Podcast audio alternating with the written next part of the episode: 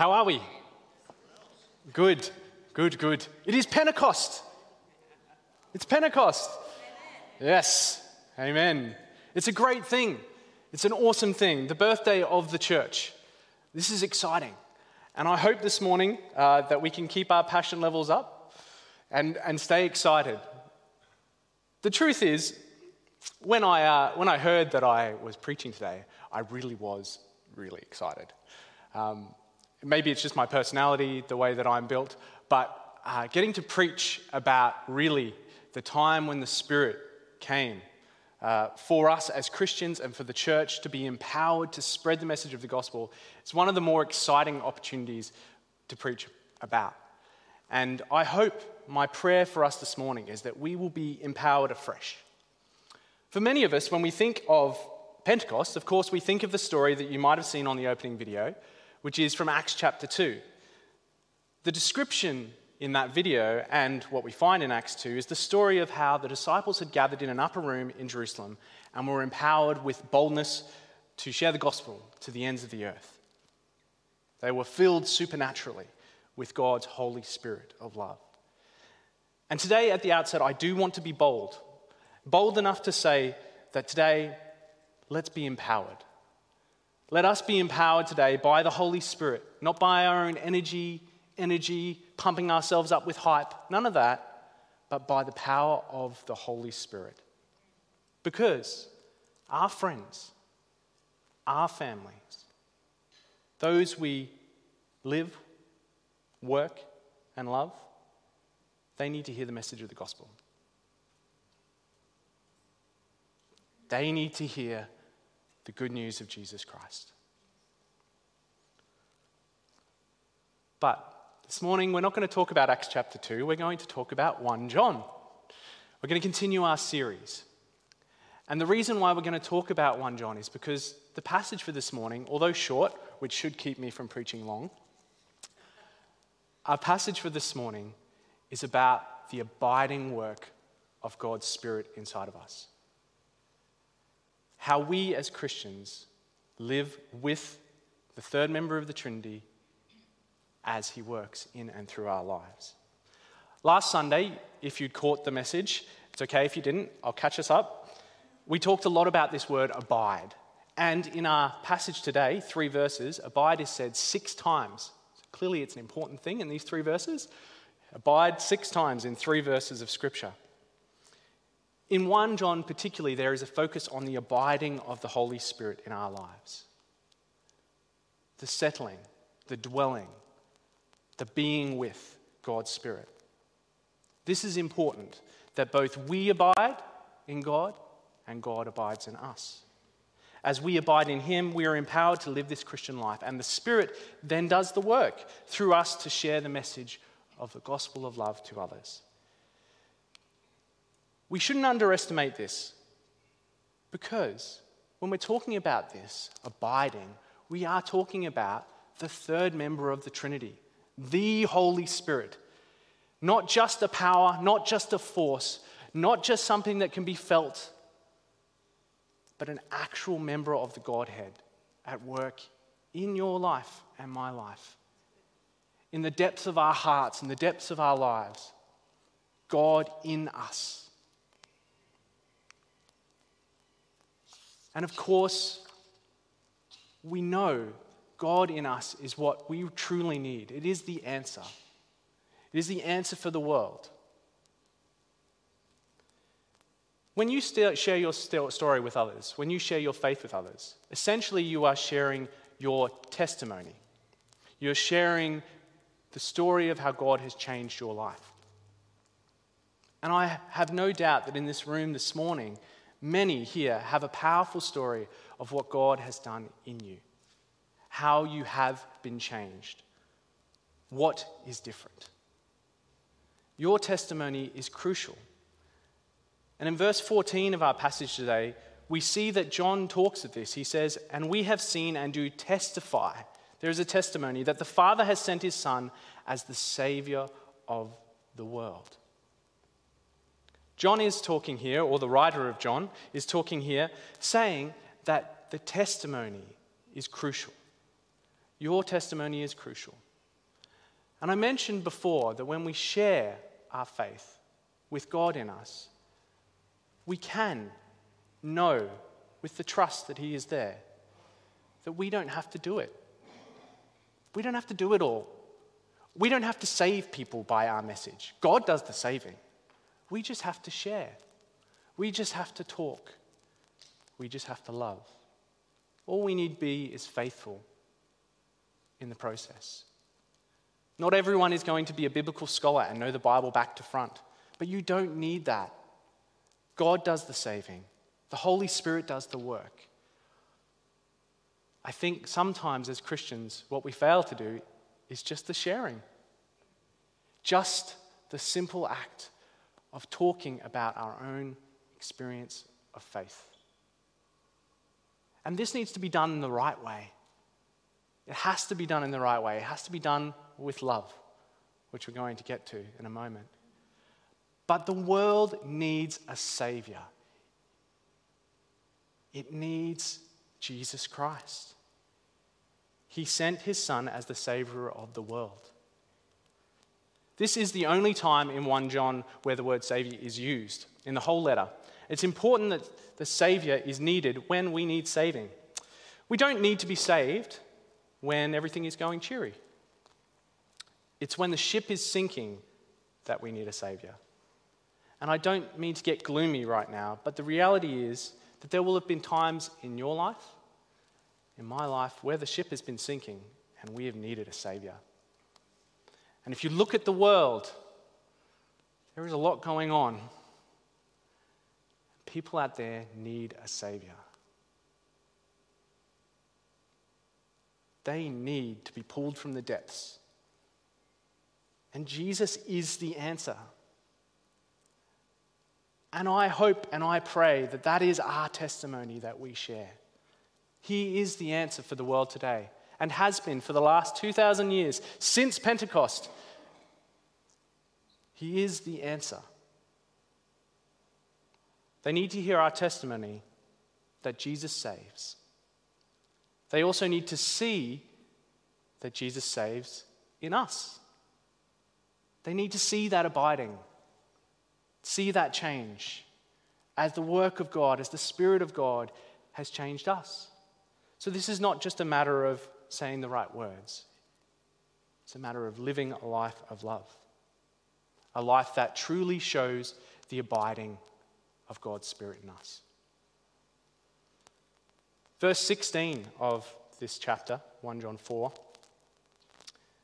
is a, is a powerful one, as they all are. But it talks of the confession that we make as Christians. It's important that when we confess our faith, we are speaking truthfully and honestly. And confession can be a bit of a dirty word in our world um, if we take it in the wrong way. But it can actually be a very good thing. See, if I were to say to you today, all right, everyone in this room, off you go, go confess your sins. Feel good about that? But if you go confess your faith, now that, that is a different thing altogether. And we do need to confess our sins, by the way. That's another sermon for another day. We do. But we need to confess our faith. And the way we do that is we put a pro in front of it and we go, we profess our faith. We tell others about our faith. And this is a liberating experience. It should not be a surprise to people in our lives that we are Christians. If somebody is shocked when they hear that you are a follower of Jesus Christ, it's probably not a good thing. they should know. Not because we shove it into their faces, because that's not love. That's not sharing with care. But there should be something different in our lives, in the way that we love others. And we should be talking about what we believe and why we believe it. And verse 16 of our verses today so we have known and believe the love that God has for us, for God is love. And those who abide in love abide in God, and God abides in them. So, how do we share this message? Well, yes, we use words, but more than anything, we use action. And the church has been renowned throughout history for sharing love in action. I know with my family, who predominantly are not believers, my words are important, but even more important is what I do. It's how I actually care and actually show love to them. Far greater a witness in many ways than just the words that I speak. It's important that we back up what we say in our Christian faith. The definition of love in 1 John is a very important one, too. It's very specific. It's a love that is sacrificial and gives of itself for others. In verse 16 of chapter 3, which is one whole chapter behind where we are this morning, in this is love, not that we loved God, but he, he loved us and sent his Son to be the atoning sacrifice for our sins. Christian love, the love of God, is a sacrificial love, one that actually costs something. This is why Jesus teaches us that our love must be for our enemies, for those that we don't get along with all the time, because it takes a cost for us to love this way. This is how we live godly Christian lives and profess our faith. And of course, when we abide in this love, when we live in it, and the love of God through Jesus, through the Holy Spirit, all of which is at work in us, because God is love, and really they are all the same.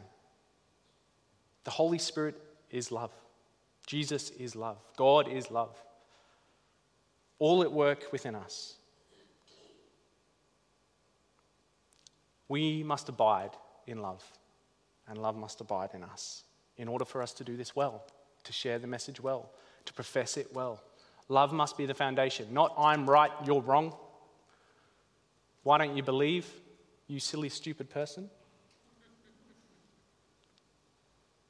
No. Do you know that Jesus loves you? You know, in the depths of your heart, friend, brother, sister, mother, father, Jesus loves you and wants to save you. Save you from your sin, save you from your brokenness. Take that pit of depth that you often feel yourself in, that anxiety. Jesus wants to take that and work with you in it, live with you in it. Maybe not fix it magically, but live with you, walk with you. We need to understand that as we abide with God and He abides with us, this is a relationship with the Holy Spirit. It is a relationship, one that must be cultivated like any relationship. If we are to trust the leading and the guiding of the Holy Spirit in our daily lives, and be empowered to share the gospel, amongst other things, we must cultivate a relationship with the Holy Spirit. That might sound strange, but it is important. For the Holy Spirit is a person. And that relationship can be cultivated in simple ways. Sometimes in church life, I think we, we complicate this and make it too hard. But I would like to give us a real practical example this morning of how to cultivate a relationship with the Holy Spirit, to be led to share the message, to be led to love in action. When I um, get up some of the mornings during the week, not every morning during the week, I have to get the kids off to either daycare or school or whatever else, um, which is a lot of fun. And many in this room would have experienced that at some point. But often it's a mad scramble. It's a ballistic moment of trying to get the kids ready and lunches and things and out the door and go.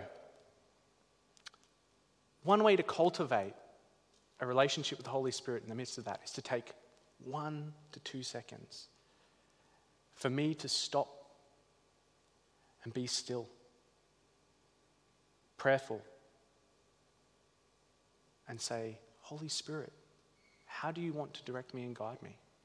Instead of me being caught in the midst of the crazy runaround situation, how do you want me to share the message of the gospel today?